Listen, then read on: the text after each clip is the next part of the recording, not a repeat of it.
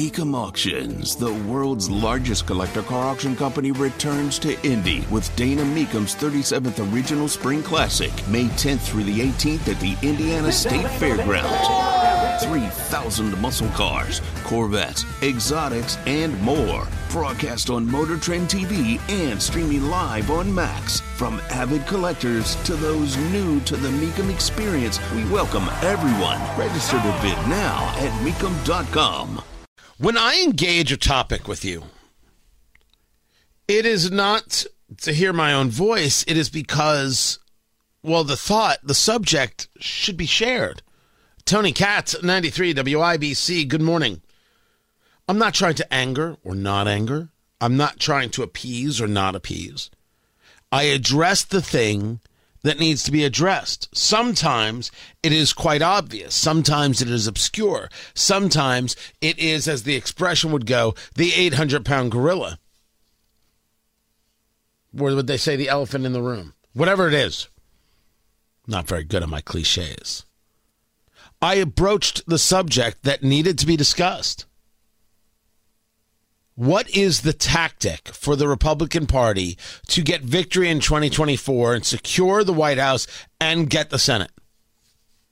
Is it to support Donald Trump with all these indictments? Not saying that the indictments are legit. Understanding how corrupt the political left is in these indictments, how corrupt the DOJ is, the knowledge that we need to fire a thousand people out of the DOJ and the FBI. A thousand people out of the State Department. I just picked a number. Might be 500, might be 3,200. We'll see when we get there. That you can no longer rely on their institutional knowledge because their institutional knowledge is ideological desire and it has to be ripped out by the root. So no, these indictments are are, are, are not something that I say, "Oh, this is strong." It's madness in my view. But I have to accept the fact that they're there. Reality exists whether you like it or not. Do you stick with Trump, back him uh, uh, against uh, no, no matter what, and push him to be the nominee? Do you believe he can win a general? And if you don't, because these indictments will create issues with the general populace, why not make the change now to another nominee? Because the objective is winning. Now, what I've seen, of course, that for some people the objective is only winning with Trump. They don't actually want to win. They only want to win with Trump. Now, some people will tell you Trump is the only person who can win. That is a little bit different, but they believe on only winning with Trump. That philosophy is a nonsensical one because that's idol worship. I'm not interested. They did idol worship on Barack Obama. I'm not interested in idol worship on Donald Trump. And I'm not interested in how many phone calls I get or emails I get or tweets I get. I'm not interested in idol worship because I don't work for Trump. Trump works for me. I don't know why that's such a weird thought.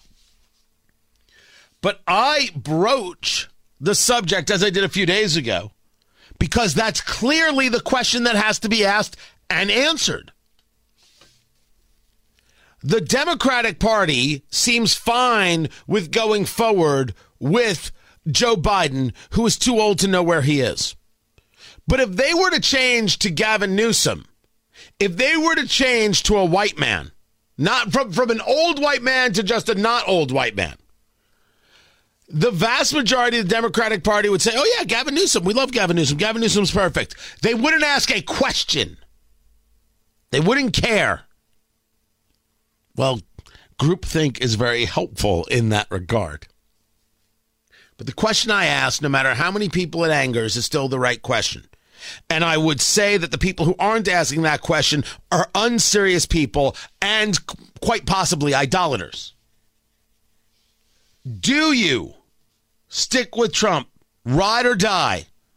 Or do you say we need to win and then we can fix the DOJ, we can fix the voting issues in America, we could solve these problems.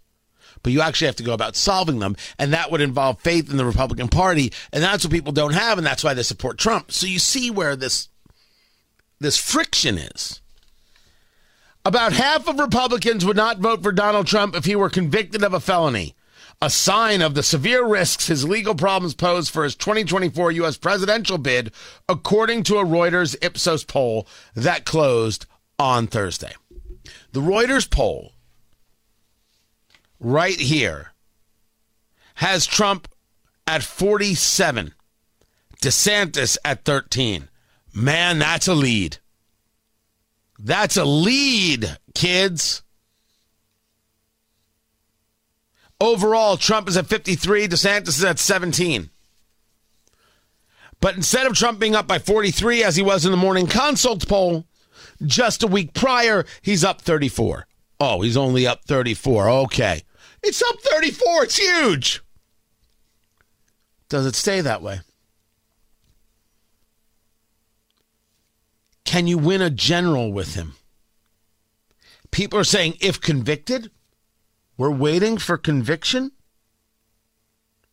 He should not be convicted on this on these indictments that just came out. I'm telling you, I think he's going to go to jail. Not because I think he should, but because they are absolutely hell bent on this. And you say to me, that's why we need to nominate Trump because we need to fight this. He's going to be in jail. And he isn't going to win the election from jail. So what are we talking about? It's a hard conversation. But we were right to bring it up days ago. And now you're going to see it be the conversation across the nation. We were first, not because we're smarter, but because we're more honest. And we take the people screaming at us and we pay them no mind.